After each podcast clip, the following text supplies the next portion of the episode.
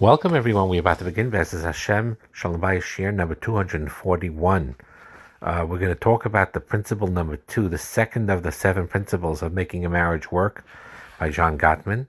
The first one that we discussed in the last two shiurim is about enhancing your love maps, which simply means to truly understand each other and to develop in having a deep knowledge of one another.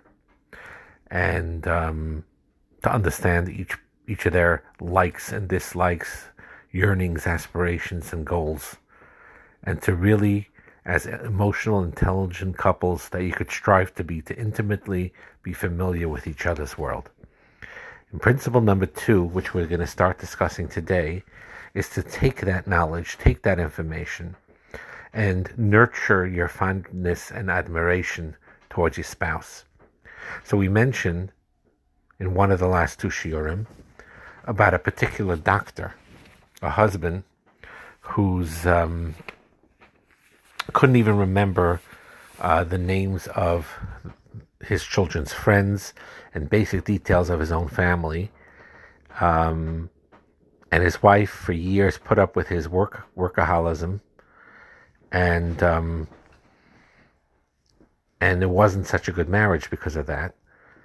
And what happened was, he continues the story, that a turning point in the relationship took place with one year, uh, on uh, one of these holidays, whatever, the doctor husband was working, and the wife decided to pack a picnic with the kids and surprise her husband at the hospital. And and they, as they um, ate together in the waiting room. The doctor, the husband, was very upset. He said he resents her surprising him.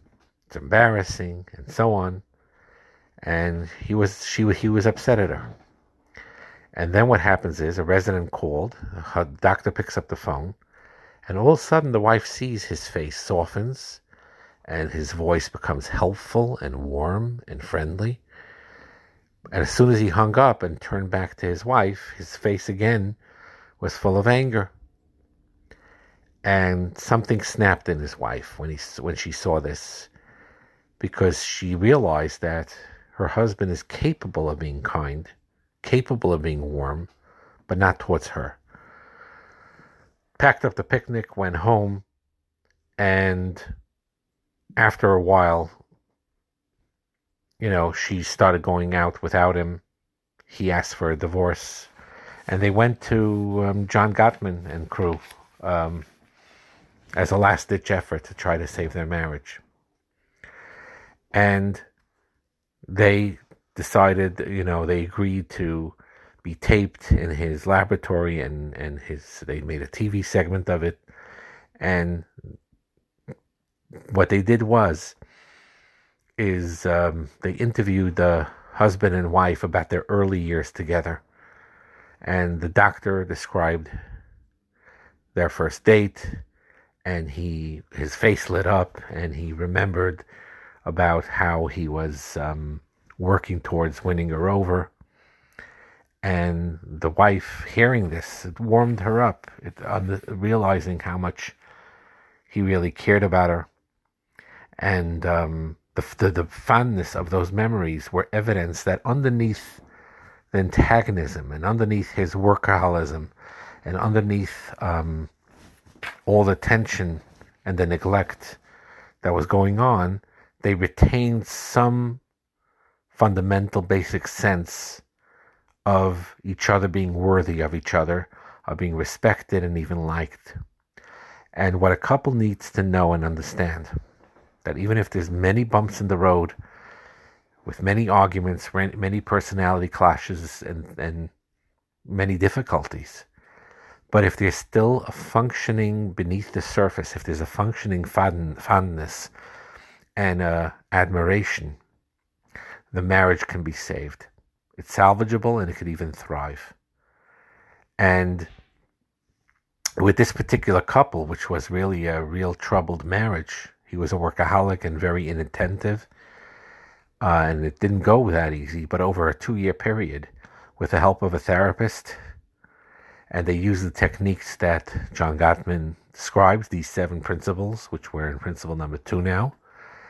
And through these principles, work through unearthing and developing and bringing out positive feelings towards towards one another and that worked in saving their marriage and ultimately what happened is over time is that the husband the workaholic revised his work schedule and he trained the resident in the hospital to take over a lot of the hospital work that he used to be doing single-handedly he began to eat supper every night with his wife and children and they went out in the evenings. And so, despite that agmas nefesh and that real rough patch of many, many years between each other, they saved their marriage and worked through it. So, both fondness and admiration are two crucial elements in a rewarding marriage. And very often, you know, as cr- crazy that it could drive you crazy, about the, your spouse's personality flaws. Ultimately, if behind it and deep down they feel and they're convinced that their husband or their wife that they married is worthy of honor, worthy of respect, and to cherish one another, then ultimately it'll overcome the negative feelings that they feel about each other. And their marriage could be saved and even grow to a great extent. Now, sometimes, unfortunately, the antagonism hits such a point where it spreads backwards in time and it destroys all their positive memories of one another. And that's very, very sad when that happens. And um, sometimes, you know, it's hard to salvage a marriage when that takes place.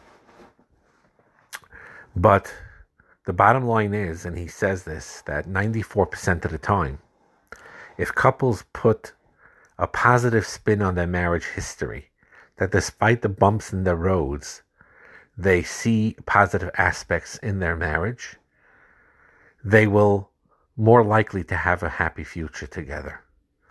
While if they distort happy mem- mem- memories, then that's a sign that the marriage does need a lot of help. So in other words, what happens is when when marriages are failing, sometimes even good memories in the past are reinterpreted to be negative when really they were good memories. And um, so that's a very important thing to know that very often there was fondness and admiration in the earlier years that could be rebuilt. And even if you had a marriage where it wasn't that much of that then. It could be built now. It could be built and developed. And he talks also about the opposite of contempt, what he calls the anecdote to contempt, because contempt is one of those things that could really hurt marriages very much. The opposite of contempt, and to reverse that trend, is to realize that people who are happily married like each other. Because if they didn't like each other, they wouldn't be happily married. Now, fondness and admiration can be fragile, he says, unless you remain aware of how crucial they are to a friendship that is a good that is the core of any marriage. So it's basically a priority. You need to choose to make a decision to develop fondness and admiration to, towards one another. To remind yourself of your spouse's positive qualities, even if there's some things about your spouse's personality that's driving you crazy, and you're grappling with each other's flaws, and they bother you a lot. But nevertheless, if despite that you also remind yourself of the positive qualities that your husband or wife has, that can prevent a happy marriage from deteriorating. Because, like he says, and this is a big aside, fondness and admiration is the anecdote of contempt. It's the opposite of contempt. If you maintain a sense of respect for your spouse, even when there's bumps in the road, and even if you're both terribly annoyed at each other about a particular incident or about a certain aspect in your behaviors towards each other. But ultimately, if deep behind that, despite that, that needs working and correcting, but if you maintain a sense of respect for your spouse, then you're less likely to act disgusted with him or her when you disagree with them. And the more fondness and admiration you develop, it'll prevent you from falling into what we spoke about in earlier shiurim about those four horsemen that he called it, which is criticism and contempt and defensiveness and stonewalling, flooding, and all these things that we discussed in the past. The fondness and admiration will help that be overcome. And the key to reinvigorating this fondness and admiration is to develop the habits of scanning in your mind and your heart and to pay attention to the qualities and actions that you can appreciate about your husband and, and your wife. Doesn't mean you're unrealistic. Doesn't mean you can't disagree. We talked about in the past where you could be very open about what you're upset about. We talked about in the past how you could quote unquote complain but with, but not criticize. So you if you're not happy about something, you can express it and you express it in a you know respectful way. And if you're upset, you could acknowledge you're upset that's perfectly fine. We talked about that, and that's okay. But ultimately, with all of this, nevertheless, underlying it is a fondness and admiration of scanning qualities and actions that you can appreciate about your spouse. And you look for these small everyday moments. You try to catch your husband or wife doing the right thing. You know, you always we're always focused on the negative. We're always focused on trying to catch them doing the wrong thing. What about trying to catch them doing the right thing? And then when you catch them doing the right thing, you offer a genuine appreciation. I love the way you handled this today. Thank you for making my sister welcome here when she came as a guest for Shabbos. You know, you look very, very nice today things like that. And sometimes couples don't search for gratitude for their spouse's positive behavior because they feel it's phony or you're sugarcoating things. But it's not about sugarcoating things, it's not about pretending. It's about being more realistic. Meaning, yes, we acknowledge to each other we're very different and we sometimes could get on each other's nerves and we sometimes have things that we need to work out. But despite that fact, we do see realistically, realistically, positive actions that you witness in your husband and in your wife that's worthy of mentioning and complimenting and praising each other for. And it's fascinating. They did a subject, they did a study where trained observers watched couples and then they watched couples interact. And they also asked the spouses themselves to sense their own positive reactions that they had towards their spouse. So, and then the researchers compared the scores the couples gave themselves versus the objective observers. And this is what they found. They discovered that couples who describe themselves as unhappily married, if they view themselves as being not happily married, they'll only notice half of the positive interactions that actually occurred. They won't see the other half. Which means, let's say, as an example, there were 100 positive actions that the objective observers saw in, let's say, an interaction of a couple that they watched for three, four hours. And the observers, the objective observers, saw a 100 positive points, a 100 positive interactions, the couple themselves that view themselves as being not happily married, they'll only see 50 of the 100 positive interactions. So, in other words, what's actually happening is that you have a marriage where if they view themselves between themselves. We're not a happy couple. We don't get along. We're not the way we're supposed to be. We're in the in a bad place. We're in a negative place. Then what happens is is that when the even when there is a lot of positive transact interactions, they get overlooked or discarded and not even realized.